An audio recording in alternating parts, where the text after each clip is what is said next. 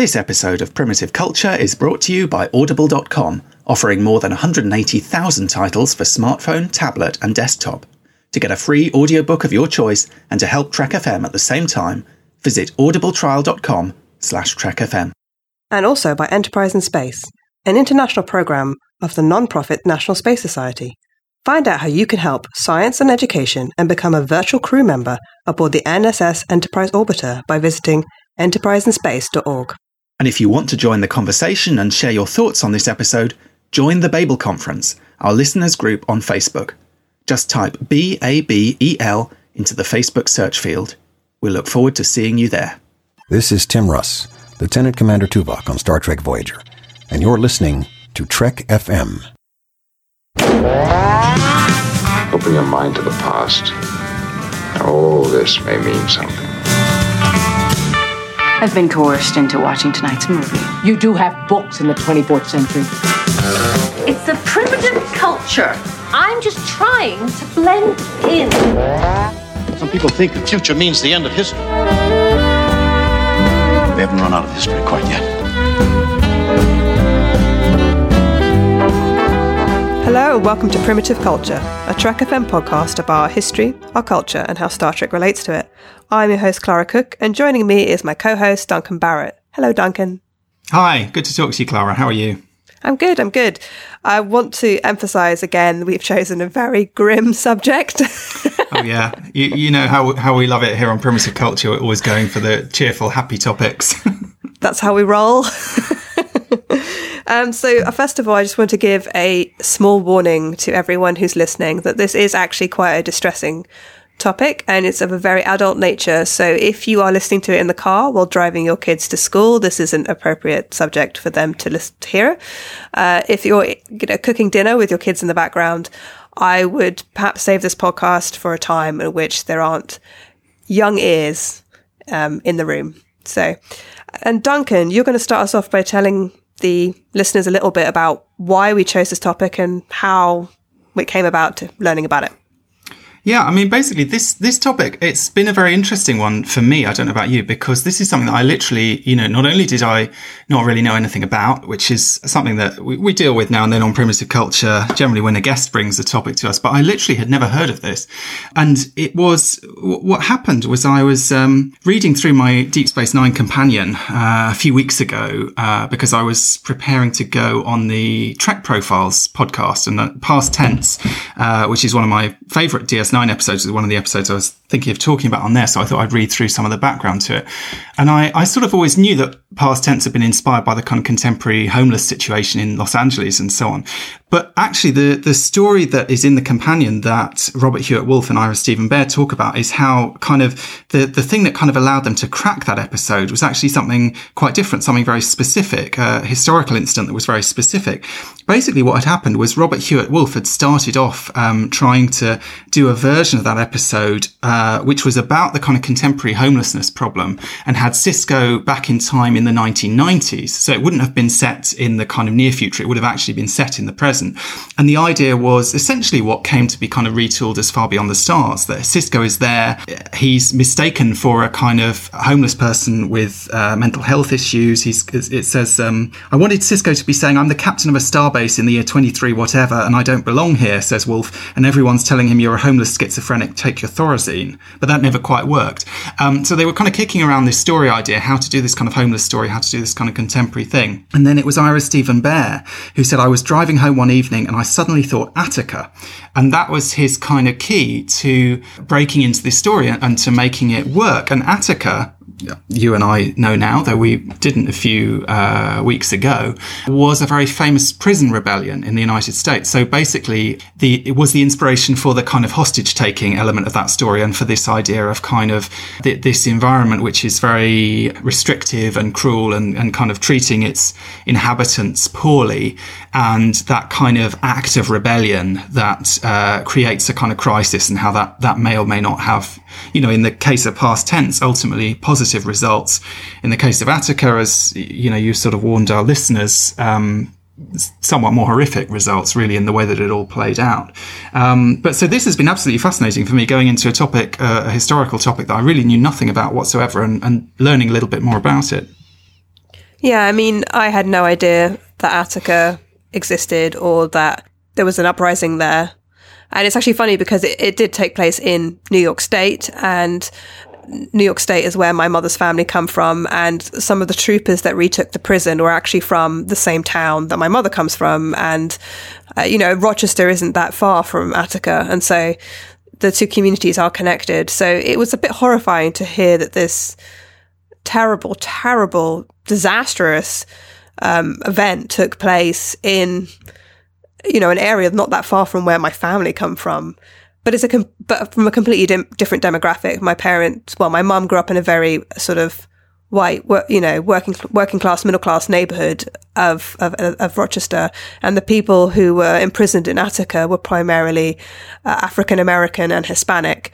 Uh, of course, there were white prisoners, obviously, in the in, in the prison as well. But Attica really is a story of systematic and I would say um, structural racism, really, as well as the mistreatment of prisoners. And there is an element in past tense one and two that is also about racism. It's, it's, I think, I don't think it's an accident that Sisko and Bashir are the ones who are put in sanctuary and Jadzia is the one who, you know, can pass for like an upper class human in San Francisco, and it's because she's white, with really. Her, so. with her kind of trendy gap year tattoos and yeah. Know, and everything. Yeah, no, absolutely. and, and her weird hairstyle. Yeah, and her weird hairstyle. There's um, there's a quote again from Ira Steven Behr. He says, uh, "The simple fact is that a beautiful white woman is always going to get much better treatment than two brown-skinned men. That's the reality of life."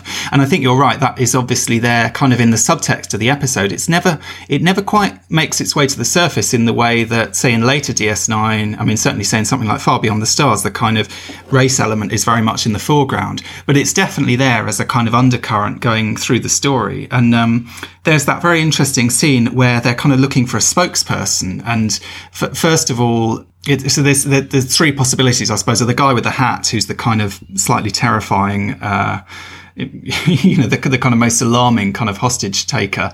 Sisko, in the persona of Gabriel Bell, who, as we know, is this kind of historic hero, this person who's the kind of noble, um, uh, you, you, you, know, the great sort of historic figure in this storyline that's being told in past tense. And then there's this guy who's an out of work, I can't remember what, what he is, some kind of engineer or something, but he's a kind of down on his luck, uh, but sort of hardworking family man, basically. And Sisko says, you know, it has to be him. He's got the face. Uh, and, you know, there's definitely a kind of element in the subtext there of, you know, we need to put the white guy on the screen. We need to put this kind of, um, you know, this sort of middle aged white family guy, because that's who's going to appeal to the people outside. That's who's going to gain their sympathy. Uh, and, you know, again, without ever being too explicit about it, the show past tense definitely has that kind of subtext or that kind of undercurrent running through it of the fact that, you know, it's not just any old Starfleet officers who've got caught up in this. It is specifically Sisko and Bashir. And I think that's one of the things that makes the episode so interesting. Yeah, and, and there was an element of that in the Attica prison uprising as well, like which prisoners were chosen to speak, for mm-hmm. uh, for for the prisoners, um, which people were chosen to speak as moderators, as as objective observers. It was there was a lot of like. A, a lot of it was about appearances and, mm. and a lot of it was also about assumptions about people and reputation um, sometimes in not in a good way as well like certain prisoners had reputations as being more politically uh, aware and more politically motivated, and that didn't work very well with the state. You know, the state doesn't want, they didn't necessarily take their concerns seriously because they thought mm. they were mm. just, you know, drumming up political support and making trouble and everything. But before we go on to talk any more about the episodes, I think I should give a little bit of a context about what the uprising was and how mm-hmm. it happened and what the fallout from it was, just for the our listeners who perhaps are like us, they're British and they may not have ever heard of it, or people who perhaps maybe didn't live through the uprising, weren't alive in 1971. So, or even may have, um, you, you, know, may be familiar with it, but hadn't made the connection between it and this DS9 episode because I don't think necessarily you would, because on the face of it, it does seem to be an episode which is very much concerned with homelessness and unemployment. And obviously those are, you know, this is not to say that Attica is the only kind of influence on this story. Obviously all of those social issues of the time are in there as well. But at the same time, the fact that Ira Steven Behr said this was the key really to unlocking this storyline means it, it clearly plays a very important part. And obviously we'll talk a bit about some of those parallels, but it may be one of those things as often comes out of our episodes where someone listens and says, Oh my God, I'd never realized that before. That makes perfect sense. But I never, I never saw that connection there before. Which is kind of why we're here, man. that's right. That's, that, that's our, our mission. then we've done our job. if that's the well. reaction we get, then we then we know we've done our job. Yeah. So, if anyone's interested in actually learning a lot more about the Attica prison uprising of 1971 and they want a very good, in depth historical account of it, I would urge you to read the book Blood in the Water, which is written by Heather Ann Thompson, who's a history professor. And it was published in 2016 and won the Pulitzer Prize for History in 2017. It's it covers the the actual uprising and then all the events that follow it, and then basically legal battles that went on for 20, 25 years after the uprising. So it's a huge book. I only really managed, I must say, to get halfway through it. And it was mm. actually such a distressing book to read that that was one of the reasons why I only managed to get halfway through it. I do want to finish it, but it was an emotionally difficult book to read because it had a very uh, sort of clear and detailed account of the human rights abuses that took place in the prison, which are probably worse than you could ever imagine unless you yourself have been in prison in America, then you might have some idea. Um, Absolutely. I, I, started to feel bad that I'd even asked you to research this topic, to be honest, when I got to that part of the book, because I kind of, I think I kind of imagined, you know, uh, and I mean, to put it in context, obviously past tense, many people think past tense is a sort of, you know, about as bleak as Star Trek gets in some ways, but past tense comes to seem positively kind of optimistic and, and rosy when you look into the kind of real history of, of what happened at Attica. And particularly, you know, yes, the kind of conditions that there were uh, initially that kind of um, generated the uprising in the first place, you know, the kind of exploitation and the poor treatment of the prisoners and so on, which obviously has kind of echoes in some ways in the way that people are treated in the uh, sanctuary districts in past tense. But then the bit that really shocked me was when the uh, troops come in to retake the prison, the level of brutality and just absolutely unspeakable behavior that goes on. I mean, it is like, uh, it is essentially a massacre. They went in and massacred them. You know, there were totally cold-blooded executions, torture, effectively, you know, acts of appalling cruelty, totally um, beyond anything that was considered necessary. You know, after they already had regained control of the prison, they were basically just killing people in cold blood. And a lot of that had a very strong racial element to it. These were white police going in and kind of eh, getting revenge in a way on these predominantly black prisoners. And certainly when I got to that part of the book, I was just you know horrified but also kind of astounded because these the kind of stories they're what you expect to read you know like a massacre in in in war that you might get from the Vietnam War or something you know horrific war crimes they would be in that context. Um, and this is you know on domestic soil uh, in America you know almost within our lifetimes. I mean certainly within the lifetimes of many of our listeners you know this was in the 1970s and the just the level of appalling, unspeakable behaviour is, you know, is really shocking. And obviously that doesn't, that doesn't have an analogue in past tense, I don't think. I mean, yes, some people get shot kind of, but almost sort of more in the crossfire. And maybe you get a sense that the police are a bit gung ho going in and so on. But it's not, there, there certainly isn't this level of, absolute, you know, appalling brutality that there was in the case of the Attica uprising. Yeah, definitely past tense does seem rather tame compared to the actual real history of the uprising. I think also though there is there are some links, and we're going to talk about that, especially the way in which um, people are represented in terms of the, the, names that they're given, the the roles that they are assigned, and also especially also the narrative that is written after an event or uh, written about a group of people. You know, so one of the things that really shocked me. I mean, the Attica uprising. The, the book Blood in the Water it's it is uh, a pretty disastrous situation from beginning to finish. The the conditions in the prison before the uprising were truly, truly horrendous. The kind of conditions that uh, would I would you know that would be against people's human rights. They're definitely human rights abuses. Uh, there was, like you said, systematic racism. Uh, one of the things that really, really concerned me was the lack of medical care. The fact that there were only a few doctors, like one or two. The fact that the doctors themselves didn't ever touch the patients, were not concerned about the patients. Uh, you know, there was, there was like drug testing on the actual well, not drug testings. It was a virus testing, wasn't they? Gave they gave some of the prisoners viruses to test on them. So there were actually there was like human testing um, in the actual prison, medical testing, and you know there were people living with injuries. You know, like a man would come to the doctor with a broken hand, and the doctor wouldn't do anything. You know, and so a man would walk walk away with a broken hand and in agony. You know, and there were people spending many, many years in solitary. There was routine bad treatment. The parole system was, it's discriminative and complicated parole system that made no sense. So no one understood how they could be paroled. There was no drug rehabilitation.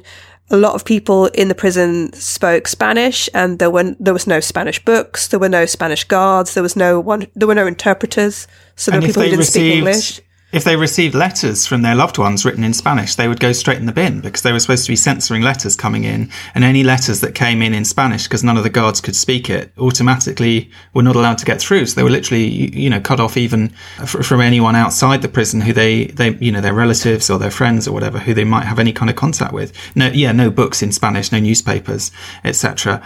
And, and also, I mean, you know, terrible exploitation, really. I mean, they were paid, um, something like as little as six cents a day for the work that they were being forced to do.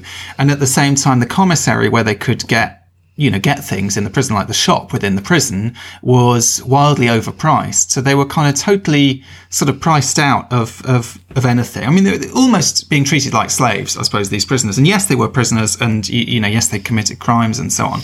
But I think one of the things that comes out uh, in the book Blood in the Water is there was a kind of assumption that all these men were real, you know, hardened criminals. They were all kind of murderers and rapists and so on. And in fact, that wasn't necessarily the case. You know, some of the people had ended up there for quite minor crimes one way or another because they they may have committed a parole violation when they'd been paroled you know having committed a fairly minor crime and originally been sent to a different prison they ended up in Attica which was I think was a like a maximum security prison but it it was by no means the case that everyone there had committed some horrific, heinous crime, and yet everyone was treated appallingly badly. You know, they had one sheet of toilet paper per day. Uh, they they had one shower a week. You know, just really kind of if you imagine the the worst kind of grim, unforgiving kind of prison environment. That's that's kind of what it was, and in some ways, it's it's no surprise that that resentment built up to the point where you know where there was an opportunity for rebellion, uh, the prisoners took it, hoping, and actually throughout the rebellion, you know, it, it wasn't just some kind of violent you know, expression of rage, there were very clear, you know, there were manifestos, there were lists of, of what they were asking for. They were kind of, they were quite clear about, uh, I mean, within the context of there being debate and some people saying one thing and some saying another and so on, but you know, there, there were kind of political goals that they were working towards and they were trying to kind of draw attention to a certain, to these kind of social ills, just as we see in past tense, you know, the, the Bell riots in past tense are you, know not just an expression of rage though obviously you see that with the the you know the guy with the hat and the gun and so on who, who is basically just angry and wants to hurt people. But you know for most of the um, people in that sanctuary district it is an opportunity to try and get the attention of the outside world and say look this these conditions that we're living in are not acceptable and we need to change them. And these are the things you know these are the sort of realistic uh, things that that we want if we're going to end this um, situation peacefully. Yeah, so the actual uprising was quite accidental, really. The, the there'd been other uprisings in prisons in New York State, and so a lot of those prisoners who had been in those prisons were moved to Attica. So Attica was actually overcrowded at the time, and a lot of the situations, a lot, a lot of the things that were wrong with Attica had actually been flagged up to the prison administration and the state authorities repeatedly, including actually by some of the prison guards. And the prison guards themselves were poorly educated. Often they were they were actually not trained really on how to be prison guards. Often you were put in in charge of a whole of like 50 men with just like like a whistle and a truncheon and you were just kind of sent off and that was it. Like they weren't they weren't actually given much training and they weren't taught how to diffuse situations or anything. So one of the things that you you actually learn when reading this book is that this was a powder keg that was just like about was basically going to go off but there's been many warnings repeatedly given to officials and the governor repeatedly again and again and again, and you know, and the sort of head of the prison because people were flagging up problems all the time. And the, you know, a lot of the sort of, uh, at the time, the political agenda was against civil rights and, um, the civil rights movement. It was a very right wing administration, which I would say was actually racist. And, and so it wasn't in the administration's interests to improve prisons or improve the conditions at Attica. So I actually think that a huge percentage of the blame of what happened um, in the uprising and the aftermath lies with the the state and the administration. And afterwards, you do see that. I think this is what really got me halfway through the book was how awful the actual retaking of the prison was. There was so much that went on after that. Even days after the prison had been retaken, people were still being shot, and even and like literally hours after the retaking of the prison, none of the local hospitals knew that they should be prepared for casualties on a wide scale. Like the the actual state troopers and the prison guards and the police, like no one had bothered to warn all the local hospitals. No one had bothered to get, um, you know, reserves of, of, blood or plasma. No one had bothered to call doctors in, you know. So there were people who were severely, severely injured who didn't receive the medical treatment they should receive. You do see that in past tense too. You see, you know, the aftermath of the uprising with basically bodies in the streets. So, like, they do give an indication of that. But the thing that that, I mean, that was bad. But then right after that, lies about the uprising started being told by officials. Officials actually started telling complete and utter fictional narratives about what had happened to the press and to other officials to the point where even the president at the time, Nixon, was spouting these lies as if they were truth. And to the point where even mainstream reputable, reliable newspapers like the New York Times and the Washington Post were publishing these complete fictions on their front pages. And the main fiction, the main story, really, the main lie, was that some of the hostages had had their throat cut, throats cut by prisoners. But none of the hostages had had their throat, throats cut by prisoners most of the hostages who had died, and there was a considerable number of them, had died because they'd been shot by state troopers who were all armed with guns that you would normally use when you're hunting deer. You mean you wouldn't use these kinds of guns to to to arrest human beings or to to wound a human being so they, they let go of a hostage. You know, I mean, some of the actual weapons that were used in the in, in the retaking of the prison were the kind of things that you use if you really want to do serious, serious damage to the human body, which is what they'd wanted to do.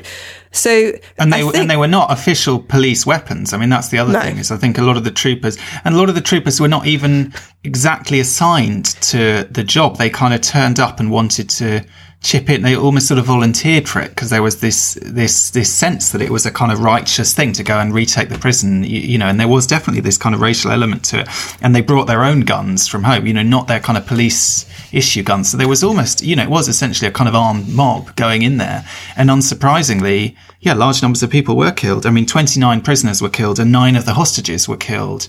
And yeah, as you say, almost immediately the, the narrative that started coming out was this complete fiction that the prisoners had killed the hostages, uh, when in fact that, that absolutely wasn't the case. And I suppose that's one area where the real story of Attica is much darker in a way than the story of past tense, because in past tense, there's this sense of, yes, this is an awful situation. Yes, this is a, a dangerous moment and people are going to die. And, and in the first episode, I think Bashir is sort of saying, you know, it's terrible knowing that all these people are going to die and we can't do anything to stop it. But the kind of silver lining, in a sense, is the fact that the truth will come out and the sanctuaries will be closed down and, you know, real change will come out of it because uh, you know, they will get the word out. There, there isn't that sense. Whereas, you know, with the Attica situation, almost immediately it becomes a case of, you, know, one person's word against another. And, and even then when they begin going to try and prosecute supposed, you know, ringleaders and so on of the uprising, and again, the the investigators are very much not really looking for the truth. You know, they decide who they want to pin things on. The whole process of supposed investigation to bring those people to trial was completely corrupt. You, you know, uh, showing someone a, a, picture of someone and telling them what the name was, and then asking them to ID it, for example. So you've already told them what the answer is that you're looking for. I mean, that's sort of at the most minor level. You know, offering to bribe prisoners by giving them early release, threatening them with beatings, and you, you know, in many cases, beating prisoners to get them to to cooperate. You know, so many people were testifying uh, under duress. The whole kind of legal procedure that followed the uprising was a complete sham, essentially, and again, just built on this kind of um, bedrock of, of, of, lies and just this idea that you know the people in charge, the people, you know, the the kind of state forces and so on can uh, dictate the truth. And as you say, the newspapers will go along with that version of events, even if it turns out to be, you know, nothing but a lie. Well, it does make you think about what you're reading in the newspapers now, doesn't it? I mean, it does. I, I mean, I've always trusted I would say reputable press, like people I know that do fact, actual fact checking. But after mm. reading this, I was like, well, you know, how much should I really believe? I mean, the thing is that the news has to be reported very quickly, doesn't it? And so mm. they're they're looking for the best story and the, the quickest story that they can get. And sometimes the true facts coming out of an event like this often kind of come to light perhaps later. And so uh, what you're ending up with is a knee jerk, knee jerk news story, which actually doesn't have the correct facts in it or has actual in, actually inaccurate information in it. One of the things I would say that was interesting though, that does actually connect with past tense is that there is moments in past tense too, the second episode, where there is rumors about the fact that the hostages might have been killed. And that is kind of connected to the sort of rumors about, and there were rumors actually flying around during the uprising outside in the local towns that prisoners were going to get free and they were going to threaten local residents. There were rumors that the hostages were actually being tortured when none of that was the case. The hostages were actually being given medical treatment by the prisoners. They were being fed by the prisoners. They were being protected by the prisoners. So mm. they were actually, I mean, being treated as well as they could be in as those circumstances. See, as we see in past tense with Bashir you know, offering medical help to the hostages that, that they're dealing with. I mean, of course, Bashir would do that. He's a Starfleet doctor and so on. But, you know, again, that's, that's sort of part of what's going on, uh, within that building is, is, you know, him doing his best to, to care for people and using his skills as a doctor to help rather than to kind of make things worse. Yeah, exactly, exactly. And, and the fact that they, towards the end, they're talking about sport, you know, in, mm. in, in the episode and they're, kind of they, they're finding a common ground there there's a little bit of banter there. I felt like the, the characters in past tense were very multidimensional mm. and very well written. You know they aren't completely all bad and they aren't completely all good and they're they're these little people caught up in this system which is intrinsically unfair um, to a whole gr- massive group of people as all the people living in sanctuary, or all the people without jobs, or the people who, um, you know, all the people who have mental illness, that kind of thing, or are homeless. And the actual guards and the administrators, the hostages, they they were capable of empathy. Yeah, you know, and they, uh, but it's like because of the daily grind of working in this system, they were just trying to get through it, and they'd kind of lost maybe some of the perspective of the people that they were sort of processing through mm. Sanctuary and through the uprising, they gained more of a perspective and they sort of t- t- like tuned into their empathy. And mm. by the mm. end of it, they really do see that this is a terrible system and that actually they shouldn't be working in it anymore. And if possible, try and change it. It's, it just shows how hard won utopia is. Yeah. But it's very interesting as well. You know, it's not, you know, this is not kind of Stockholm syndrome. It's not um, that they're kind of, and, it, and it's not also making a connection with your hostage taker to try and let them see you as a human being. It's not all that kind of strategic stuff that we normally associate with hostage dramas. It is, you know, it is genuine. And I think you're right. The, the, the sort of, um, you know, more minor characters in these stories are very well written and very well kind of crafted. I mean, for example, the woman who is the administrator in that center is a very interesting character, I think. And, you know, she is a decent woman and she, you know, she tells this story of how she once tried to help someone who was in a desperate situation and kind of bent the rules for them. And then she got found out and she almost lost her job. And she said basically, uh, you know, I sort of decided from then on, I'm going to have to play by the rules and kind of keep my head down. But, you know, she knows that it's an unjust system that she's working in. She doesn't feel that she can do anything about it you know, then you've got the kind of crusty old guard who's who's just really is quite indifferent to it. And in some ways, I think it's interesting. He he is actually the one person in the whole story that gets the brunt of Sisko's real anger uh, about this whole situation and, and kind of historical anger. You know, we know that because um, of course in past tense, Bashir is very naive about all this. He doesn't really know this bit of history. Sisko is very steeped in it, and we know that Sisko is someone who reads his history and particularly kind of the history of oppression and the history of kind of social movements and so on is something that he's very interested in. And the thing that, although he's been sort of explaining to Bashir, you know, it's not that they don't care. They, they will learn to care again. It's kind of, you, you, you know, it, it, trying to sort of explain things to him the thing he can't really get his head around is that guy. And he says to him, you know, you see these people every day, but you don't seem to understand what they're going through. You know, how, how can that be? And he's, he's, he's really angry with him, you know, and it, I suppose it's because what there is is this just complete breakdown of empathy or compassion. And really, you know, these are the kind of core values of Star Trek in some way, you know, compassion for people in a, a different situation to yourself or, or a different, you, you know, from a different background or a different place or a different planet or whatever. And, and what it is, is this kind of total failure that seems to be happening on a kind of societal level to feel genuine compassion for these people and to, and to want to help them rather than just kind of lock them up and, and pretend they don't exist anymore. Yeah, yeah. And I think that in past tense one and two, they clearly show the, the sort of bureaucracy of oppression, I feel. Like, so these people aren't just different because they're living in sanctuary. They're actually classed as different because they have ID that they have to carry. They have ration cards.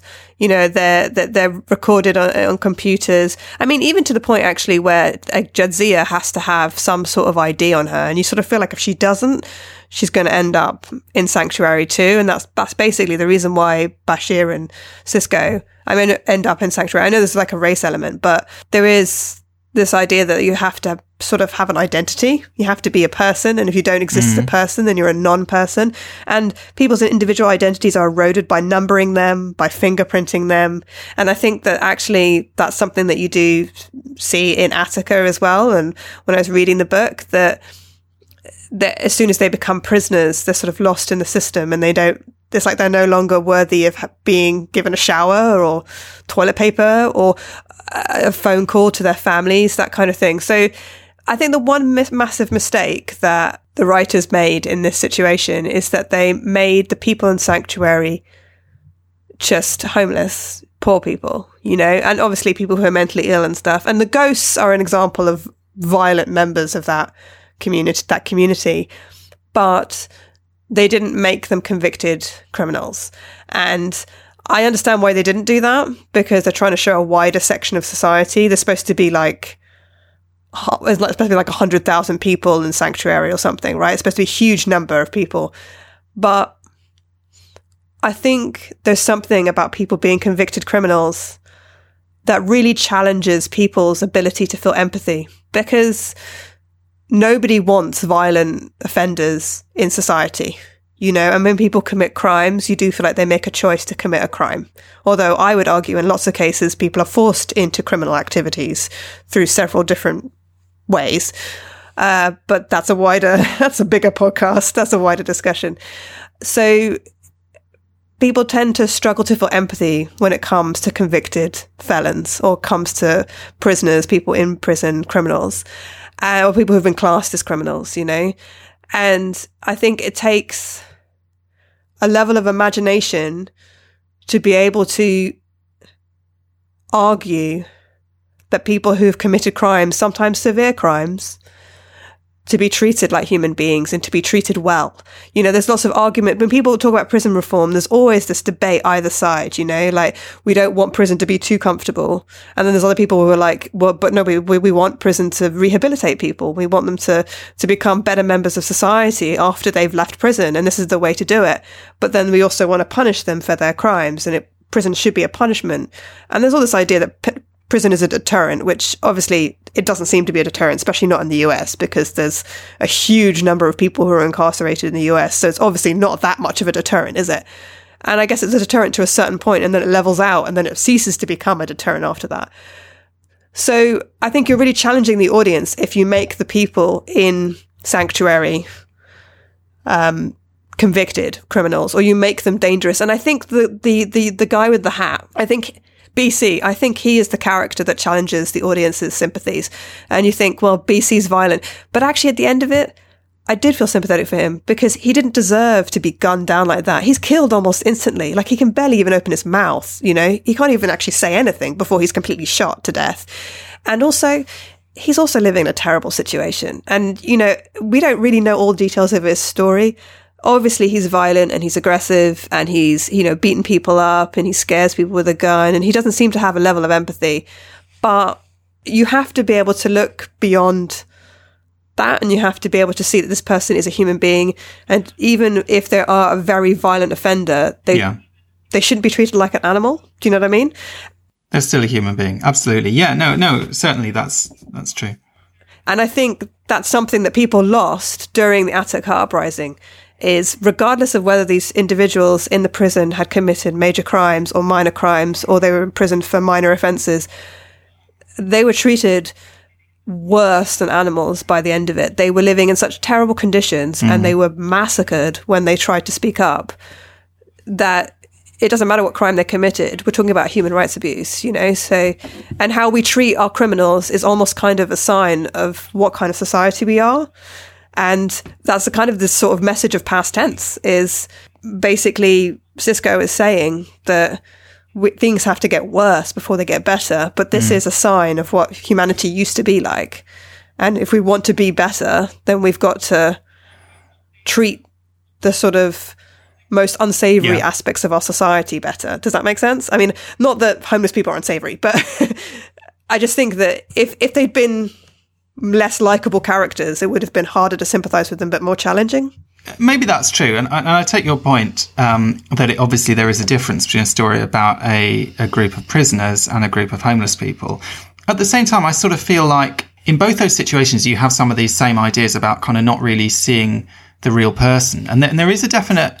In past tense, there's a very strong desire to categorize the prisoners into different types. You know, the dims, the gimmies, the ghosts, etc. Uh, you know, and to some extent that was true of the Attica uprising as well. In that, you know, there were the prisoners who were behaving well, who were looking after the hostages, who were kind of being you, you know, kind of doing things by the book almost uh, of of kind of political change. Then there were the ones who were making the most of things. You know, there were people, you know, prisoners raping prisoners, things like that, awful uh, crimes going on. That's more like kind of the ghosts kind of making the most of the situation and so on. But I suppose part of what we see in past tense is this idea of kind of not seeing the real person. And, you know, and you see that on the bureaucratic level with the woman who's kind of categorizing different people and, and, and, you know, they get treated differently. And at one point she says to Sisko and Bashir, Oh, if I'd realized that you were gimmies, uh, I'd have treated you differently. You, you, you know, so there's this kind of idea that everyone goes in their own sort of particular box and you really don't treat the people as individuals. You really don't see them as kind of who they are. And I think one area where, you know, in our own society, prisoners and the homeless, you know, do have something in common in that there is this kind of sense of, oh, well, they're not like me. There's this sense of, you know, that's someone and I'm not necessarily really engaging with them as a human being. I kind of can sort of put them in a box somehow. And, you know, I think one of the things that scares people about homelessness and the kind of homeless crisis is, as, as, as people often say, you know, you're only how many steps away from uh, becoming homeless yourself. You know, unless you have large amount of wealth to fall back on, if you're if you're kind of living just about within your means or whatever, you lose your job, your relationship breaks down, whatever it is. You know, homelessness is something that can potentially happen. I was going to say to anyone, maybe not to anyone, but to, to many of us, and, and something that we don't want to think about. Uh, but maybe it helps to recognise that everyone living, you know, every person living on the street, every homeless person had a life before that. You know, they, they've had a story that's that's brought them to that situation. And and funnily enough, the thing that I felt watching this episode uh, this week that w- what struck me about it was the the image that I couldn't keep keep getting out of my mind with the refugee camps in Calais. Another situation where you have people who are, you know, may not have been all that different from us in their in their previous life when they had a kind of normal life, but you know, whatever circumstances, war, whatever is going on in the world has forced them into this situation. They've become refugees. They've become these kind of destitute people, and we almost don't treat them as kind of as real people. We we do have that kind of failure of empathy to think actually that could be us. You know, these people are as um, you know they have as much right to exist and as much right to human rights and to a, a, a kind of acceptable standard of life as we do. And I think with all these situations, yes, maybe there's more sympathy for the homeless than there is for hardened criminals, and that's true. And obviously, if they had chosen to set the whole story in a prison, maybe they would have come up against that kind of lack of sympathy and lack of identification on the part of the viewer. But at the same time, one of the things I think is interesting is because it's not just a storyline in past tense that's about homelessness as it is now. It's about a society, and that's why it is in the in the near future, a society that's suffering an employment like absolutely uh, unprecedented employment crisis. So there, you know, they keep saying there are no jobs, there are no jobs. And these are people, you know, and we keep being told the kind of, you know, the work that they were doing before they found their way into this situation. So there is this sense that you know, you've got the kind of hardworking family man and his family who've ended up in the sanctuary district. You've got this sense of people who, you know, maybe only a couple of years before might have been living sort of quite normal lives and they found themselves thrown into that. And you're kind of part of the key and past tense of resolving the situation is is this idea of giving testimony, giving these testimonials. And in the case of the Attica uprising, that the key is about sort of trying to let the truth come out rather than the lies and trying to get to the bottom of that, which is one reason that book Blood in the Water is such an amazing piece of work because she has sort of pieced together the narrative of what really happened in a way, despite the state trying to block her from doing that in various ways in past tense, it's all about these kind of individual person, uh, personal testimonials. Okay, I was mechanic and I, and I did this job and so on. And then this happened to me and that's how I ended up in the sanctuary district. I, I came from this background. This is, you know, individuals telling their stories and basically forcing those people watching the TV or whatever to say, yeah, that, that's a human being like me. That's someone who had a life like I do. And they've found themselves in this appalling situation. And I suppose what happens with Jadzia and, uh, Sisko and Bashir as, as well kind of emphasizes the it, it, emphasizes the element of chance. I mean, as much as it is coded in terms of this sort of racial thing, and and you know, yes, she's treated better because she's an attractive white woman, and so on. There's also quite an element of chance that this rich guy happens to wander along at the right time and kind of rescues her. And throughout those episodes, we see you know this idea of these two worlds and how different they are and you can see why they build walls around the sanctuary because the sanctuary is is a squalid ghetto uh, and the the world of the kind of upper classes is very refined and and almost sort of decadent if you look at the way they're kind of dressed they've got feathers in their hairs and all this sort of thing. And one of the things that struck me actually reading the book Blood in the Water is Attica Prison. You know, you were talking about this being in New York State where some of your family are from immediately outside this horrific, you know, wretched kind of awful squalid environment is this kind of beautiful bucolic uh, natural scenery of New York State. You know, this stunning natural beauty just outside the walls of this uh, prison. And absolutely, again, that sort of idea of these two worlds and kind of stark contrast between those who live on one side of the wall and those who live on the other. Yeah, and I think also it's the sort of narrative of the of, of the the establishment and, and the officials. And I think that uh, there was a lot of people in Attica who were um, members of, or members or associated with or interested in the Black Power movement or interested in um, the civil rights movement, interested in uh, sort of left wing politics. And the establishment at the time didn't want any of that. And so they were, they saw that as one of the biggest threats to them.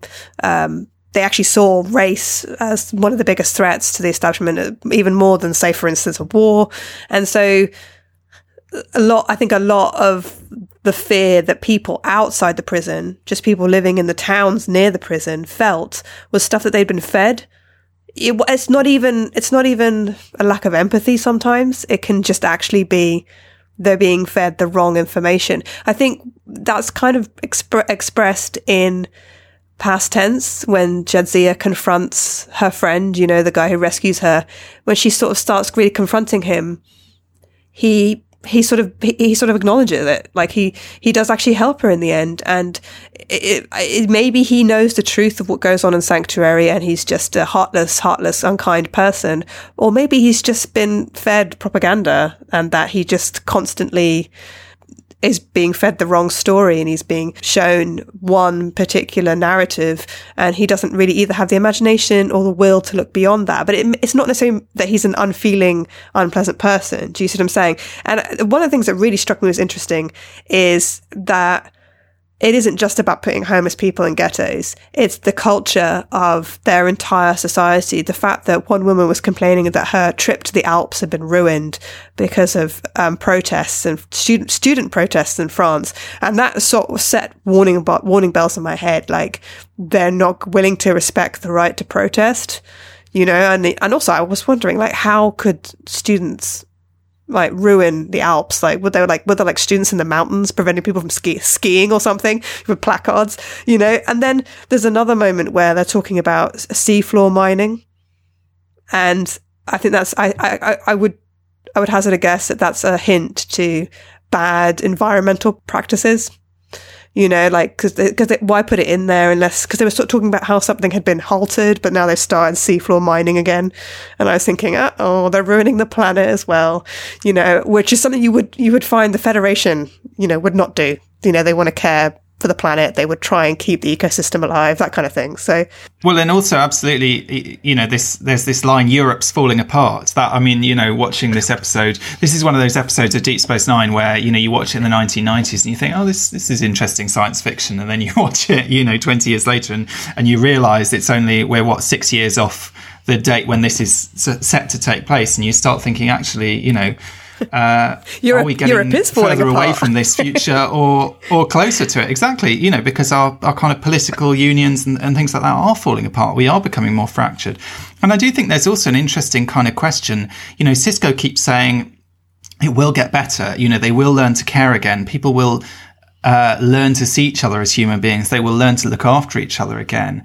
Um, and obviously, you know, in our in our own history, this is the kind of what it feels like is what we saw in the aftermath of World War II, when you, you know people did come together. You know, particularly say here in Britain, we had the formation of the welfare state, the National Health Service. you, you know, this sort of idea of social kind of positive social change where as a society we look out for each other. We look after those who are less fortunate for whatever reason. Um, and bit by bit, as time has moved on, and particularly in the last few years, it seems like we're kind of chipping away at all that and becoming much more kind of uh, sort of survival of the fittest and more sort of individualistic and so on. It feels to me very much like we're going through the kind of you know, if these things are cyclical, the kind of bit of the cycle that is sort of what we're seeing in past tense, you know, maybe, maybe not to quite the same extreme, but, you know, definitely that kind of sense of, we seem to have forgotten slightly how to care about other people. And, and that's why I bring up, you know, the, the refugees in Calais or whatever, because again, I think it's the same kind of thing. We, we're, we're losing our empathy for those who, are suffering in the world. And and it's interesting. The thing that Sisko, when they're asked what are their demands, um, the thing that he says is we want the reinstatement of the Federal Employment Act. The Federal Employment Act was a real act of 1946 in America. Uh, so, you, you, know, again, kind of harking back to exactly that kind of post-war moment when the world had kind of come, you know, gone to the brink and kind of come through something together. And for however long it lasted, there was a kind of mood of trying to band together and kind of help each other somehow. And, and over the successive decades, and certainly in the last few years, it does sort of feel, you know, as the person says, Europe's falling apart. Well, we are falling apart, and we're falling apart because we're not. We're not sticking together, you know. We're we're we're we're exiting. We're we're saying, you know, it's nothing to do with us. When you know, we'll go our own way, and and that is the way towards the kind of society that you see in these episodes. Yeah, I I, I would be interested to see some of this stuff in like the present Federation time. Do you know what I mean? So, I mean, it's mm. very hard to do time travel episodes in any kind of tele- television because it's very hard to do them well because the past tense, well, the past tense, past, the past is static. Um, and so it's hard to generate mm. dramatic tension with something that has actually happened and been established. But I think Star Trek does it particularly well. And I think they've done it well in many, many episodes. And I think they've explored poverty and, um, oppression in other episodes as well, where people have gone back in time. I'm thinking of like City on on the Edge of Forever and that kind of thing. But I would be interested to see an episode set, set in current Federation time where we do see something like a prison because there are other there are other I guess you, I guess we see stuff to do with like other species like Cardassian prisons Breen prisons. And I guess we saw the one, the Dominion prison, didn't we, at one point? And in Discovery, there is, you know, that sort of impoverished community on the Klingon homeworld where the Burnham sort of says, you know, this isn't my type of community. These aren't my people, but this is somebody's home. Like this is a home. And it's, it's, it's interesting that she can actually see that and she can empathize with, uh, like a, a, a, you know a settlement of people that are completely different than her and have made different choices or haven't had any choices to make. Because I think uh, what what you're saying and what we're kind of saying in this episode and which we both agree on is that some people just don't have choices. And so you know, a lot of the time we ascribe blame, you know, this person's in prison because they made this choice or this person's homeless because they made this choice. But actually, in a lot of cases, people are pushed to the very limit and they aren't actually making choices. These are the only thing, only actions or avenues available to them, um, in desperate circumstances. So I'd be interested to see a modern Federation prison because there must be a situation or um, some situation where people ha- have to be put somewhere in the Federation. Like we know that Earth doesn't have any of these sanctuaries anymore.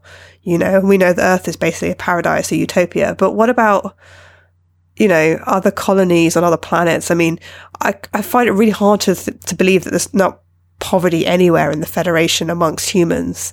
And at one point in the past tense, in the first episode, past tense one, Julian does actually make the comparison like between Sanctuary and the the um, Romulans and the Cardassians. Almost like he can't believe humans could treat other humans this cruelly. Like humans could be so unkind and they could come up with such a bad system as basically ghettos for poor people. And this is something that only Cardassians and Romulans could do, which I thought was really funny because, you know, I mean, I'm sure there's plenty of good Romulans who campaign for reform. And there's probably well we know we know there are good cardassians. Do you know what i mean? Who don't who don't approve of this. So it's it's it's the fact that he can't see that cardassians individual cardassians individual romulans are also stuck in a system that isn't necessarily always of their own making. Uh, that was like a very us, a very us and them kind of mentality which sort of shocked me a bit. And obviously later on towards the end of the episodes he's a, he's obviously changed but I think it's a really key episode for Bashir as a character as well, because it is, you know, in the early seasons of DS9, Bashir is this quite irritating, uh, very sort of wet behind the ears young guy. And, and we see in past tense as well, he goes into the story very naive about it. Like you say, he's kind of, you know, making comments like that. On the other hand, you could say that really what he's pointing out to the viewer is that what they're doing in past tense, I think for the first time ever in Star Trek, is really turning the lens that is normally put on the alien societies. I mean, if you think of the original series, uh, the Federation is great. Kirk and his crew are great. You know, there's no problems with them, but they go to these planets where awful practices are going on. There's inequality. There's kind of backward religion. There's, you know, all this kind of social ills of one kind or another. And they go in and tell them, yeah, you're doing that wrong. You, you, you know, uh, sort yourselves out. We'll smash the computer, destroy the fake god. we'll, you know, we'll kind of interfere. And, and, and obviously in next gen, it's a bit more modulated by the prime directive and slightly uh, different approach. But traditionally, Star Trek has looked to aliens to show these kind of darker sides of, you know, for want of a better word, human nature, whether that's the Cardassians or the Romulans or whatever. DS9 is doing something quite radical in a way from Star Trek's point of view by setting this storyline. This is not some alien planet that they've ended up on. I mean, you could almost tell a lot of this, you could tell schematically the whole story and it just be, there'd be no time travel and this be they've got mistaken for locals on some alien planet where they have this sort of backward system and how are they going to get out and are they going to survive what happens because they get caught up in the middle of a riot but what they choose to do is set it on earth set it you, you know and also not in the real past of earth but in this kind of imagined future which you know as far as star trek's concerned the future is great the future of earth is is optimistic and wonderful and here we see that you know to get to that point um, I, I, know we knew that there was going to be a third world war in there so somewhere, so it wasn't all going to be rosy and wonderful. But I feel like this is the first time that we've actually been to this dystopian Earth, really, that that we have to get through before we get to the kind of utopian future of the Federation. And I mean, in some ways, Bashir can seem very naive in that episode. On the other hand, his naivety kind of makes sense, given that you know he hasn't really studied his history, which maybe he should have done. Maybe they should be doing a bit more of that at Starfleet Academy. But you know, we know he's this guy who he wanted to. He, he went to Deep Space Nine because he wanted to practice whatever he calls it. I was going to say Front, medicine, frontier medicine, you know, out in the sort of out in the sticks. Frontier medicine. That yeah, of course, final frontier medicine.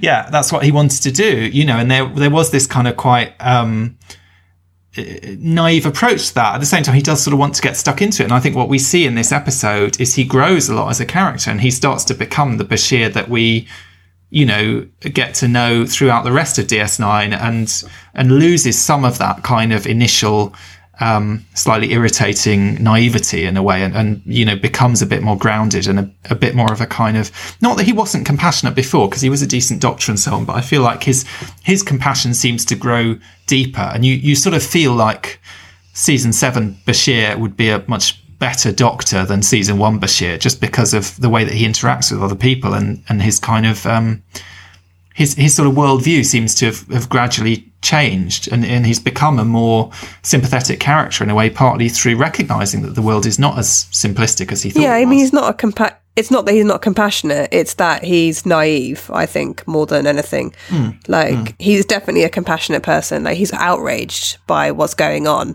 and you yeah. couldn't be like yeah, yeah, outraged unless you were compassionate, really, could you? So um, he's obviously an empathic person. It's just that he's sort of like, why would anyone come up with this system? Like, why would anyone put these people in this, this, this place? You know, it just seems alien to him.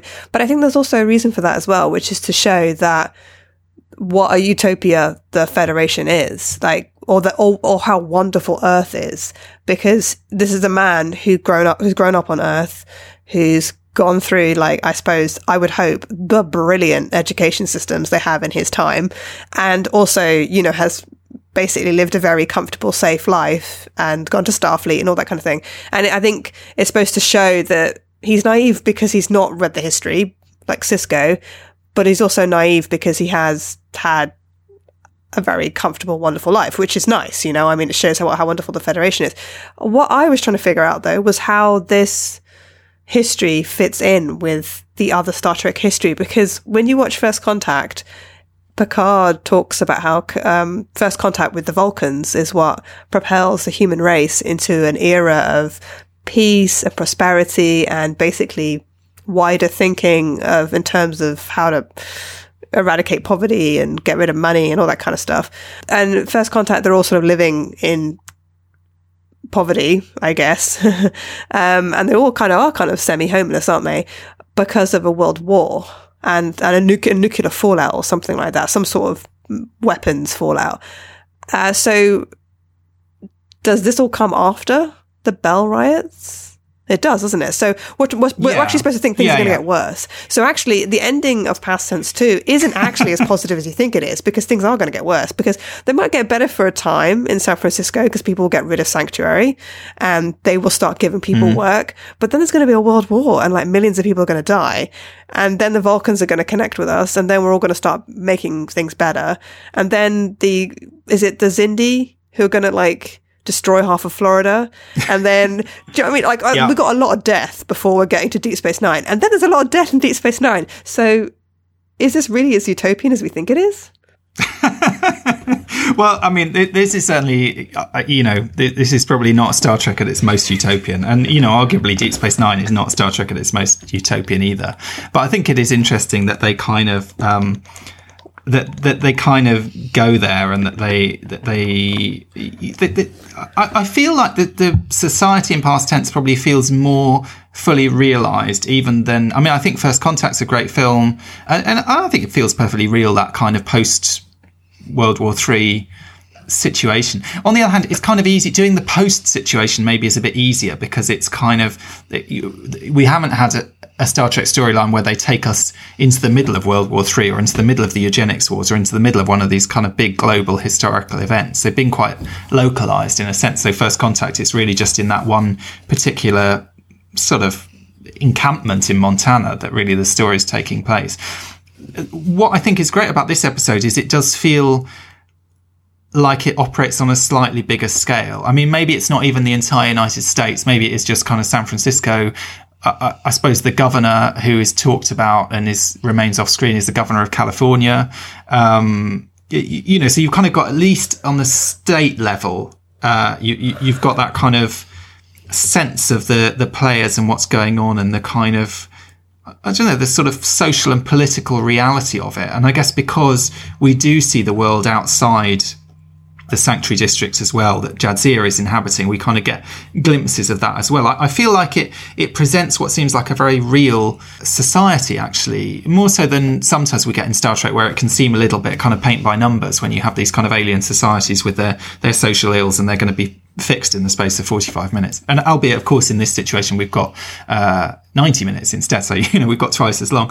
But I guess also one of the things, just thinking about these kind of two worlds and, and the way that it, it presents both sides of it, is I think it's kind of interesting the way that Jadzia is not only in the wealthy world by virtue of you know, of her appearance and, and of good luck and, and so on. And, and Sisko and Bashir are in the other world. But Jadzia is actually able to pass between the two worlds, which is kind of interesting. So, you know, and we find out this is because she's willing to traipse through the sewers, which the guy in the hat can scarcely believe she'd be uh, prepared to do.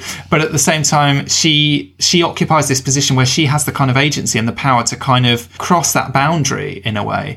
And it made me think a little bit you know, thinking about Attica, about the observers who were sent into Attica. Because one of the things that I suppose is surprising about the Attica story in some ways, given that it did end in this absolute bloodbath and this horrific massacre uh, when they, they took a kind of, um, was going to say military. I don't think. I think military sort of dignifies it in a way, but you, you know, a, an armed approach to kind of retaking the prison is that there was actually quite a lengthy negotiation process going on, just as there is in past tense. You know, you've got that policewoman, the police commissioner, or whatever she is, who's kind of negotiating with them and saying, "Well, you know, I can try and get you these charges reduced, but I don't think the governor's going to agree to to, to the demands that you're making."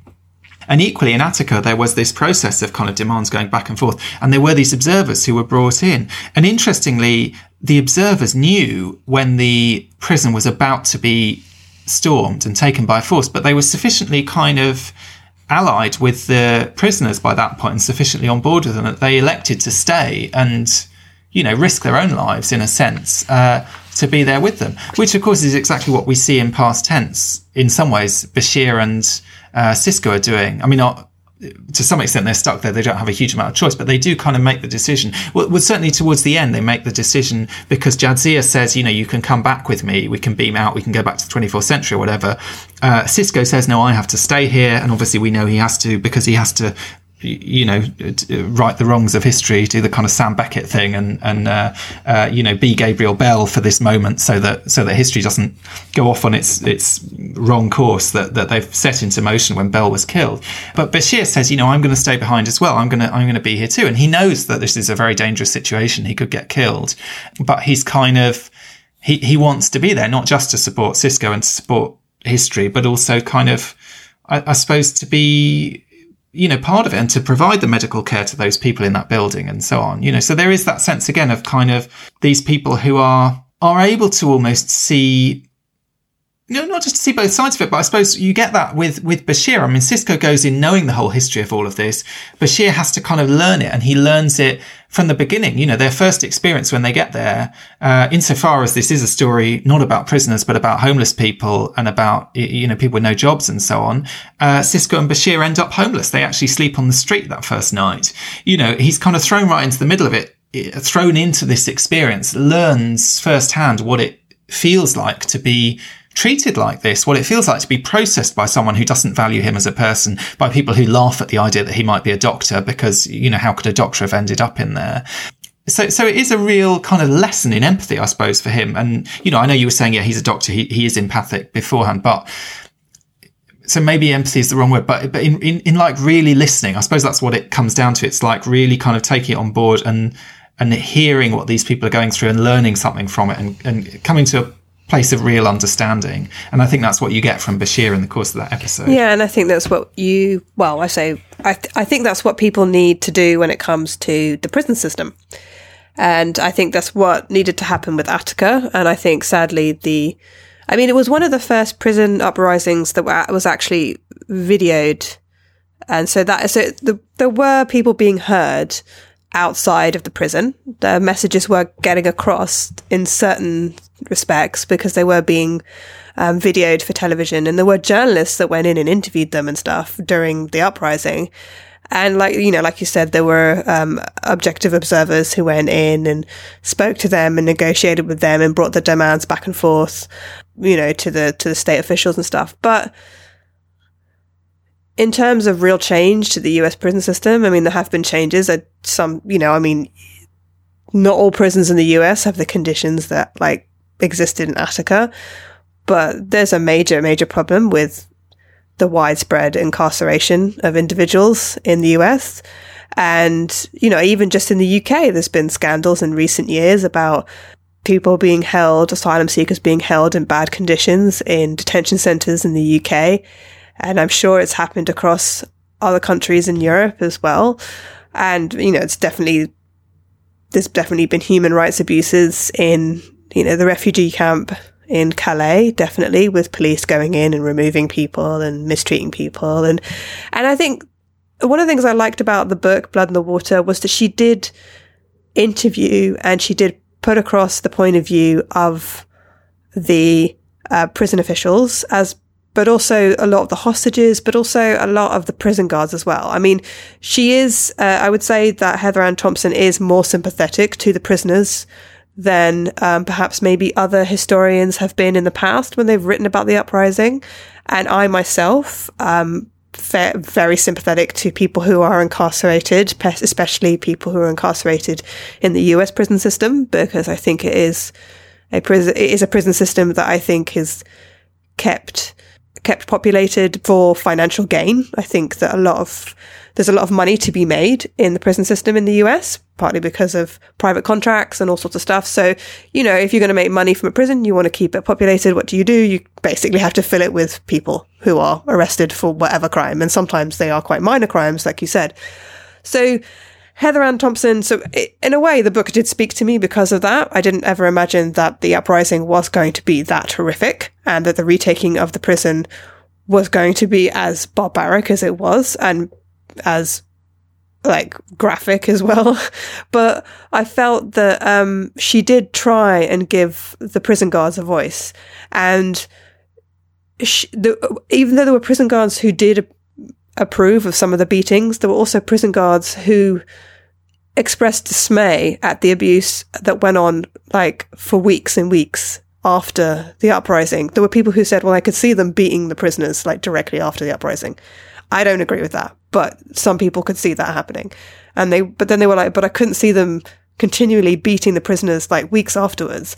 And some of the pr- prison guards were sort of saying, you know, I was not trained in this job and I was constantly warning my superiors that the prisoners didn't have enough space to move and that their cells were freezing or that their cells were boiling or I could see that the prisoners were stressed. I could try, I could see that this was happening, that was happening.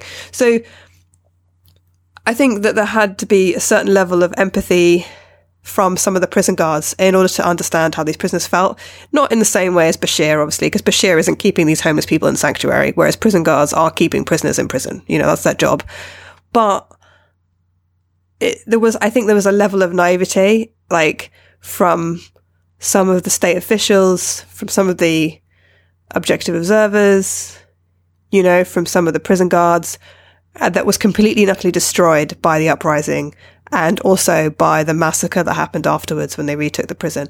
I think that people didn't, some people probably knew it was going to be bad, but a lot of people didn't. And when they truly found out how awful it was and how how many violent acts of murder were committed, I think even people who had previously supported the prison system, you know, and had like been very un- up- unhappy about the uprising, I think even they started to question like the state's motives, you know, like what's like why why did this happen? Like why did you give a whole bunch of men um, weapons that were not registered to them. Why did these these these troopers and guards take off their badges and identifying, you know, equipment? And and why did they go in there in a complete unorganized way? There was no sign giving to them about who should start shooting and when they should start stop shooting. There was no like cohesive plan about how they were going to retake the prison. They basically went in and just went crazy. Yeah. And it was absolutely, you know, for many of them, a kind of, you know, this sort of venge-filled, you know, sort of vigilante approach. You know, they were they weren't really going in there as representatives of the state or as representatives of law and order. They were going in there to kind of punish these uh, people who they they felt had kind of overstepped the mark, who'd kind of you know, wouldn't stay in their place in a way. And also because, you know, there had been, obviously guards had been hurt and one guard had been killed in the, in the, uh, uprising. I can't remember if he was already dead by yeah, this I think in the or not. initial, in the initial maybe he uprising. was, yeah. So there was, th- so there was this definite, um, motivation of revenge for a lot of them. And, and, you know, and some of them knew some of the people who were, were hostages, some of the guards who'd ended up as hostages. But at the same time, there was this, just murderous impulse. I mean, there's horrific stories in that book. You know, one guy who said, um, who I think was a, a hostage, who who said a, a trooper came in and and killed one person, and and then threw him a knife or something and said, "Here, you you kill the other guy." And he was like, "I'm not gonna I'm not gonna kill him. You know, we don't we don't need to kill him. He's you know, it was clear things were under control by them, and this guy was getting him to try trying to get him to participate in this."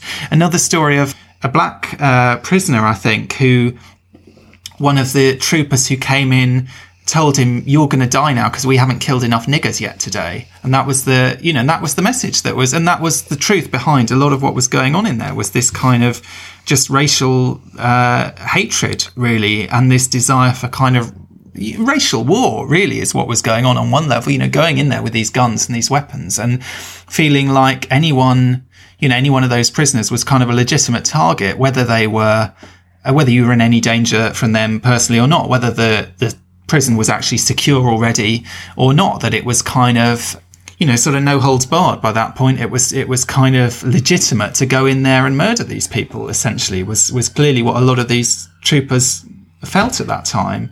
And the fact that immediately afterwards they were spinning these lies and they were kind of getting away with it. And there was, you know, and there was this real, there is this kind of real fog of war about it, about, you know, who did what, who, who did kill whom and, and, um, you know, is it ever possible to, to pin anything on anyone on either side, whether to pin anything on the troopers or equally as they found when they were trying to prosecute the, you know, the ringleaders or whatever, it was very difficult to pin anything on anyone then. And they resorted to basically fabricating all the evidence that they needed and, and bribing and um, threatening witnesses and so on to in order to construct a kind of coherent case. Because again, on that side as well, it was all you know such a kind of murky, chaotic mess. But I really. think I think like what you were saying was that Bashir learned this.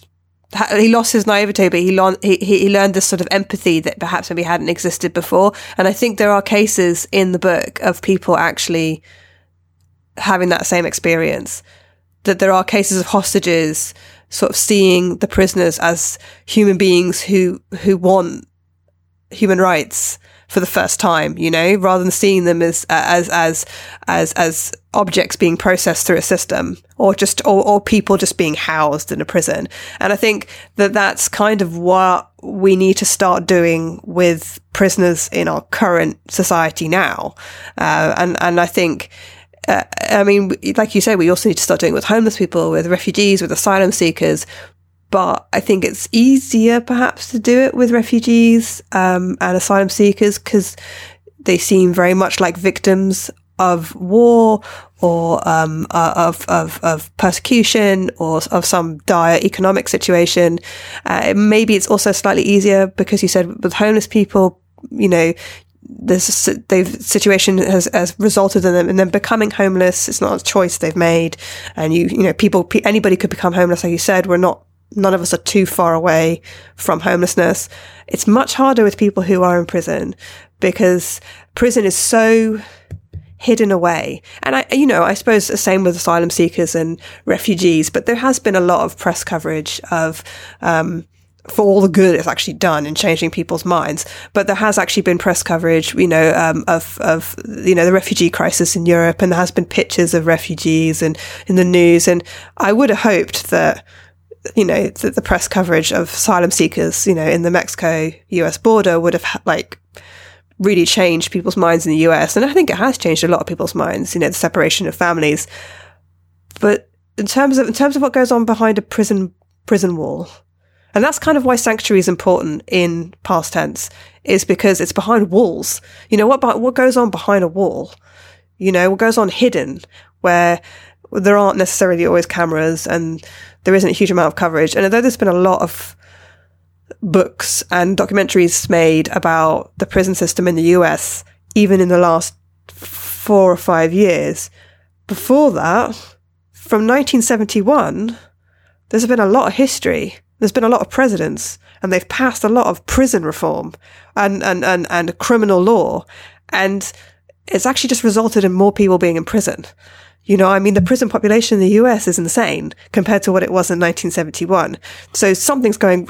Something like a quarter quarter of the people in prison in the world are in prison in Yeah. America, right? I mean, it is a huge, and there is, as you said, a huge industry, and there is a huge, you know, prisoners are working and they're generating money, and there is a kind of uh, a sort of economy uh, in play there as well. One of the things that just crossed my mind when we when you were talking about homeless people or refugees or whatever, all these kind of categories of people that maybe where there's a kind of barrier to empathy is the other thing actually that struck me watching past tense this week partly because we recently recorded our episodes uh, about mental health in star trek is the treatment of mental illness in these episodes and the fact that there are these kind of mentally ill characters sort of wandering around, you know, suffering from severe schizophrenia and so on. And it's kind of interesting. The the Starfleet characters, I think, you know, both um, well. Dax, for example, has those kind of interactions with the character played by Clint Howard, who who uh, thinks y- y- you know is, is paranoid about aliens coming and, and sucking his brain out or something. Uh, and the way that she deals with him seems very kind of uh, sort of compassionate and kind. Do you know what I mean? Like she has a very, it seems like a very sort of benign interaction. She sort of wins his trust. Bashir is kind of saying this is terrible. The way that mental illness is is not being treated here. You know, there are medications available for these people. They could be looked after. This is a sort of humanitarian uh, kind of crisis.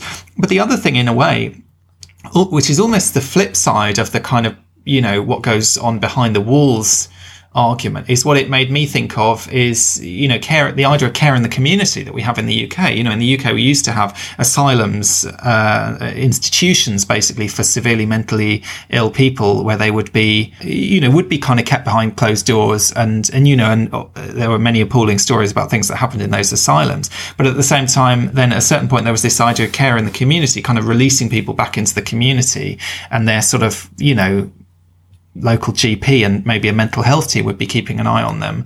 And often that has been a catastrophic failure because, you know, these are people who require really a great deal of care and they just get lost in the system. They just get ignored. They get, you, you know, the professionals who are supposedly responsible for their well-being have no idea what's going on, have no idea whether they're taking their medication or not, have no idea, you know, what kind of, um, you know, if they are someone who's I don't know, schizophrenic or, or you know, something like that, and, and, maybe has paranoid delusions about what's going on around them, or that they're being persecuted by their co-workers or by their friends and family or whatever.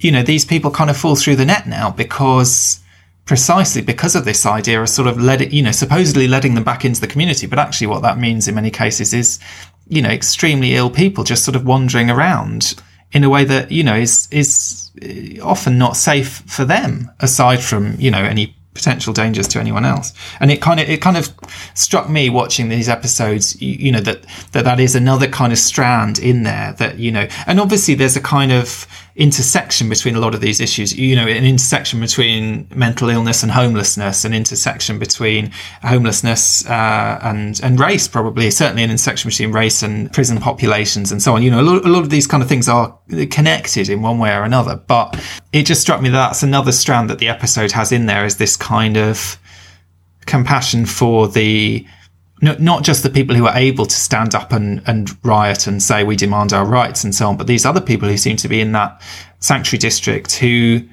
you, know, cannot represent themselves at all because of the state that they're in. Um, and, and, you know, really someone, as Bashir says, should be looking after them. Yeah, and I, I would question how much um, money it costs to run Sanctuary. I mean, you do see some officials, but you don't actually see that many. And the real wealth that we see in that sort of um, few episodes is connected to the sort of fancy buildings uh, that Jadzia finds herself in, you know, the sort of offices and the businesses um, of the sort of, I would say, I guess, upper classes, you know, the like upper echelons of that hierarchy, that social hierarchy. I, I, I feel a little bit like I mean, it's not ever explicitly said, but I feel a little bit like San Francisco, the city of San Francisco, is um, saving money by putting all these poor people and mentally mentally ill people um, in into sanctuary. I, f- I feel like it's it's it's proving to be cheaper for them to just corral them into these big ghettos and then f- feed them the bare minimum of food and then kind of just leave them there. And it would cost more money and not even not even give Not them even real housing. housing, I mean, yeah. you know, they're It- literally they're expected to, and they, they keep saying how overcrowded the sanctuary districts are. You know, there there there aren't enough beds. There aren't even there's not even enough floor space for everyone who needs to sleep there. Uh, you know, you see people are sleeping in tents in the in the middle of the street, and it's not. I mean, it's not. I, I think interesting. One thing that struck me actually watching this episode and reading about Attica is they both take place in September, I think, uh, which I'm sure must have been deliberate because they talk about the date in the past tense episode. But you know, it's it, it it's not January or whatever. But you know, when the weather gets cold and it, it can get pretty cold in San Francisco, I think um, that environment is going to become even more inhospitable. And as it is, it looks you know pretty unpleasant and pretty inhospitable. Uh, you know, just from the kind of clothes that people are wearing and so on. You know, there is a real and lighting fires in the street and so on. You know, people are struggling to stay warm. People are struggling to stay fed. People are struggling to stay safe when there are effectively kind of gangs uh, going around at night. You know, it's it's not. It, I mean. It's it's kind of clever in a way that they this idea of calling them sanctuary districts because it's absolutely that kind of doublespeak, political kind of doublespeak. Really, they're they're anything but. They're the absolute opposite of a sanctuary. You know, they're a, they're a hellish, dangerous place to be living, especially for anyone who's you know vulnerable in any way, for families, for children, for the mentally ill. Uh, you, you know, for these people who are how how are they supposed to survive in that environment? Yeah, and, uh, and some of those people obviously are the gimmes, and the gimmes are, you know, are people who could actually work and do want to work, but the jobs aren't available, so they are in financial dire straits. But some of those people are like the people you were talking about, the dims. And I, it really upset me that they were called dims. I was like, God, it's like calling somebody a retard, you know, like, oh, it's she's a dim. I mean, it just it was like it's really insulting. I mean, it's insulting that the ghosts are called ghosts. You know, like they're not real people. Like they're just you know, spooky apparitions or something. But some of those people are the dims, and the dims are probably just going to cost the state money because they maybe are too mentally ill to ever work, you know, or to ever contribute to society, um, or to ever fit into that mold where they're going to be able to go to that fancy kind of fancy party that Jadzia goes to and make polite Well, there is, conversation. Bashir or- says, you know, if they if they were treated, they may. Do you know what I mean? There, there, there is treatment available for them. Their, their lives could be massively improved. Do you know what I mean? You, you yeah, we don't no, know. that's exactly true. what But the- then you, but then you know, that's true. Their lives could be certainly better. yeah, that's are, true. you know? But then also, soci- sometimes societies have to actually just care for people. Like I think that's part of the problem with the whole idea of people say, "Oh, benef- people are abusing benefits." Like some people will just never be able to work, but that's okay. They should still have good lives. Like they should still have good lives because they're human beings and they have the right to a good life. And you know, I mean, I'm kind of okay handing over my tax money you know, you know, my taxes to support someone who maybe has such a severe mental health condition that they're never going to be able to contribute back to the system. You know, it's not necessarily that they won't be able to live a good functional life, but maybe they're going to cost the state more than they would contribute back. And, um, obviously that period in history that they're in, it, capitalism is still part of it. But I think in, in utopian Star Trek, capitalism isn't as much of a. I mean, there is capitalism, I suppose, because there's Quark's Bar and you know the Ferengis and Latinum and everything, but there isn't this indi- there isn't this concern that people who are not able to contribute as much to the system as they're going to get out of it are going to be left by the wayside. You know, like you you can't work, so therefore you get less. That doesn't seem fair if you know if you're very severely mentally ill. You know, some people should just be cared for, and that's really what we should do. So, And it does, it does clearly a lot of it does come down to money because there's that line where um, the administrator says to Sisko and Bashir at one point, steer clear of security. Their budget's just been cut again. You know, so there's definitely that idea that the sanctuaries are being run on a shoestring. Uh, and, and, you know, their budgets are being cut. So they're being run on less and less and less, even as they're getting more and more overcrowded. And cl- clearly they need more money, but they're kind of being run down into the ground. And they're able to do that precisely because no one knows what's going on in there. No one can see what's going on. They don't even have access to the internet uh, or the net, as they you know as they call it. So the, so they can't even get the stories out. And it's only once Jadzia is able to kind of um, arrange for them to have you know to get them online in the sense so that they can get the stories out that even the outside world can know what's happening inside there. So, just um, briefly before we before we go, I wanted to ask this question, which is at the very end of past tense two, the last episode. Bashir does sort of ask how this happened. Like he's still confused. Like he walks in, he walks into Sisko's quarters, and Sisko, I'm just going to say it right now, but I think if you've been shot in the shoulder, I don't think you should be made to sleep in a bed like the kind of bed that Sisko's lying on because the beds in the Defiant look really uncomfortable.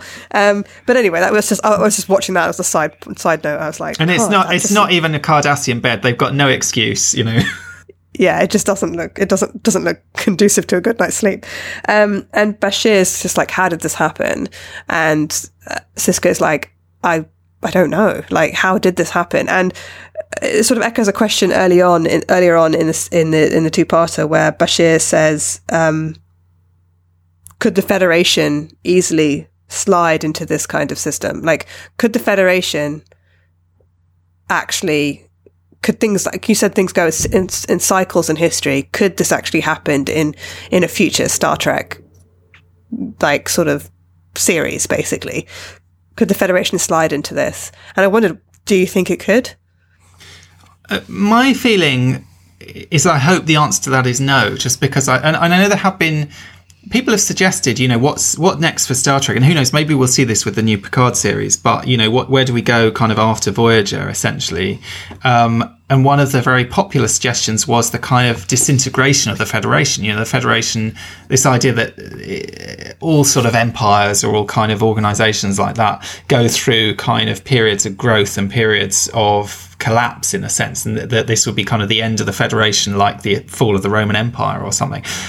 I sort of feel like even if you think historically that's what happens in civilizations, I'm not sure that I like the idea of Star Trek going there because I do sort of feel like on some level maybe that isn't quite Star Trek because Star Trek is all about this future that is better. And you know even in past tense which is pretty grim and is pretty dark and obviously as we said draws on this incredibly dark historical source material there is hope for the future, you know, and, and Sisko keeps saying it, you know, it, it, it is, it is going to get better. Things are going to improve. Even as you point out, there may be a third world war coming up around the corner, but, you know, in the short term, at least things are going to improve. This social ill is going to be addressed and, and things are going to improve there. But at the same time, I think it's, it's a very interesting way that that episode ends, as you say, on this kind of almost impossible question. You know, how did it get like this? Uh, how can things get that bad? Well, but the fact is, look at our society today. Things are getting worse and worse. And, you know, who knows whether we'll end up in the situation with the with the sanctuary districts or not.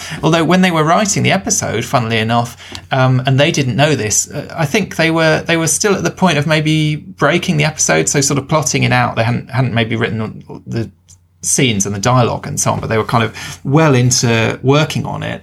And they read this thing in the paper saying the Los Angeles. Uh, you know, whatever it is, the, the, the, local city council or whatever was considering plans to set up camps for homeless people in the city. So literally exactly what they projected as this kind of dystopian future thing was being tabled as a serious, you know, prospect in 1990, whatever this was. It's easy to be complacent about some of these things and say, oh, we'll never go there again, or we'll never go in that direction, or we'll never let things get that bad. But, you know, if you're on a slippery slope and things are getting worse and worse, um, I suppose that's the answer to that question in some ways. You, you know, that's what happens. Yeah, I, I, think it's the ability to look away and to not pay attention to the suffering of others is how it happens. And I think, although, you know, Sisko says, I don't know, and, he, and he, he says it's sort of wearying like with a weird, with a weary voice. Like kind of, I feel like he does kind of know.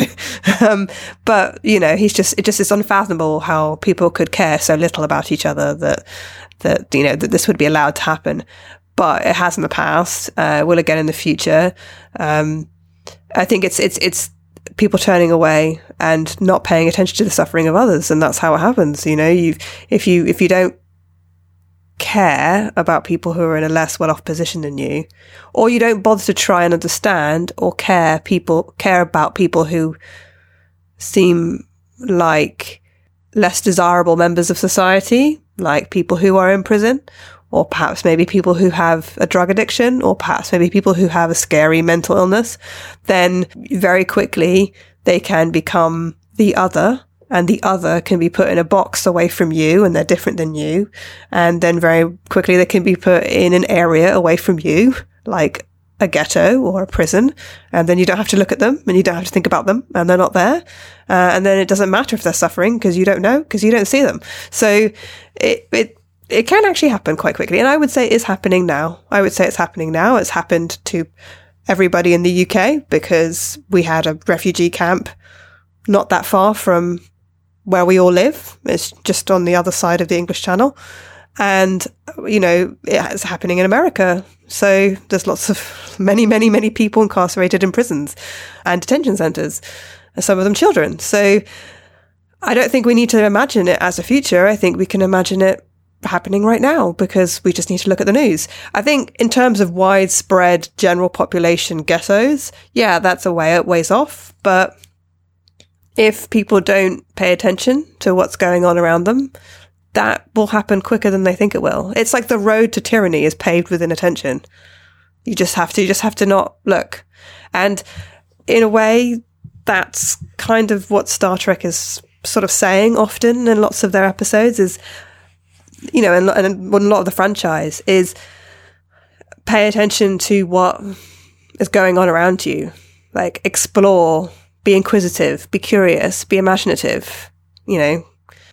Be Sisko. Be Sisko. Pay attention to your yeah. history books. Or, or be be Kirk. Be Kirk even know? even if in your his, even if in your history book, I mean, be any uh, of the captains. It turns out that the photograph is yours of the historical figure. Yeah, be, yeah. be any of the captains. Yeah. Know, yeah. know your so, history. And, and yeah, just oh, yeah.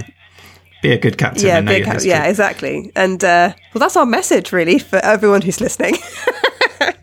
mm. Yeah. There you go. That's our. But I would, know, I would primitive culture after school. I would special. urge people to read this book if they are at all interested in, um, in, in the book that won the Pulitzer Prize for history in 2017. If they are all interested in reading a very good book, it's heavy going. So I would intersperse it with episodes of Star Trek to keep your positivity about the future alive.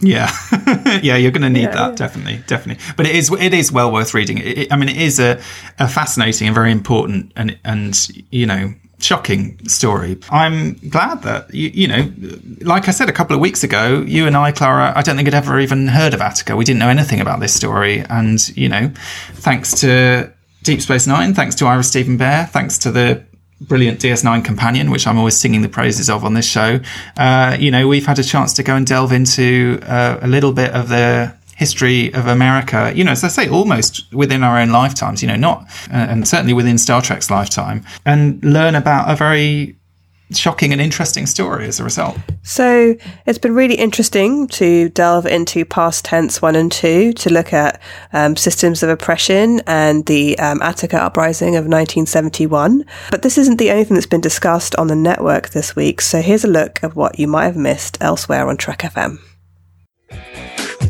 Previously on Trek.fm, the 602 Club. Robert the Bruce isn't sort of one of these stories that we kind of get told a lot really in school and it's kind of funny that you're talking about that you, you've just read this kind of book about you know my first king as it essentially were.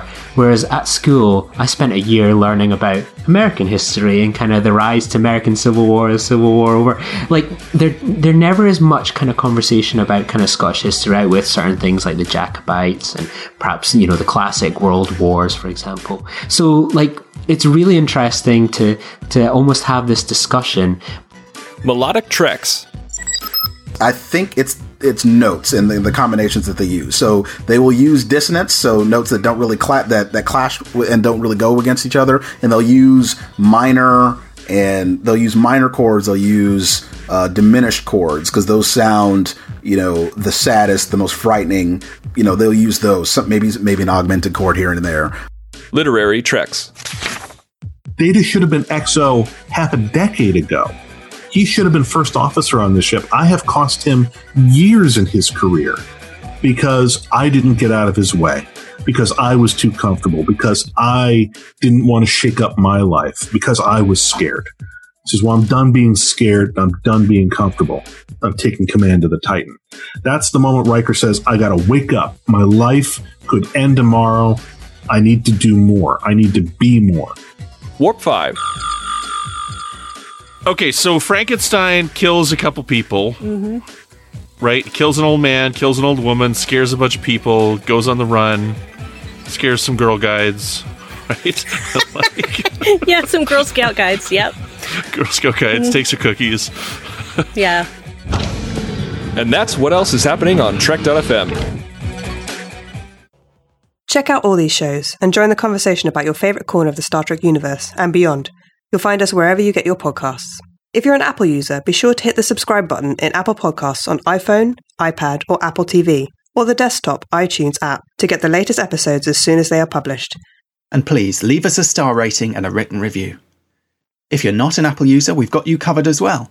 You can find our shows on Google Play Music, Stitcher, TuneIn, Spreaker, SoundCloud, Windows Phone, in most third party apps, and you can stream and download the MP3 file from our website or grab the RSS link. We'd love to hear your thoughts on today's show, and there are many ways for you to do that. The best place is to join the larger conversation on the Babel Conference, our listeners group on Facebook. Just type in Babel, B A B E L, into the search field on Facebook, and it should come right up. If you'd like to send us an email, you can use the form on our website at trek.fm slash contact. Choose to send to a show and select Primitive Culture. That'll come right to us. You can also find the network on Twitter at TrekFM and on Facebook at facebook.com slash TrekFM. Primitive Culture is brought to you by Duncan Barrett and Clara Cook. You can find Duncan Barrett on Twitter at Barrett's Books. You can find Clara on Twitter at Clara Jean MC. If you'd like to help us keep all our shows coming to you each week, you can become a patron of the network on Patreon. Visit patreon.com slash trekfm. That's P-A-T-R-E-O-N dot com slash trekfm to get all the details. Perks include early access to episodes, exclusive content, producer credits, and more, available through our special patrons website, Patron Zone. It requires a great deal of money to produce, host, and distribute these shows each month. We really appreciate any support you can give us and hope you'll join the team. Again, you'll find all the details at patreon.com slash trekfm. We'd like to take this opportunity to thank our associate producers here at Primitive Culture, Tony Black and Amy Nelson. Tony was one of the founders of this show, and we still keep him in the loop about what we're doing. You can find him on Twitter at, at AJBlackWriter and online hosting about a dozen other podcasts on everything from The X Files to classic cinema. Amy is the host of two shows on the Trek FM network, Earl Grey and The Edge, and you can find her online on Twitter at, at Miss Amy Nelson. You're blended, all right.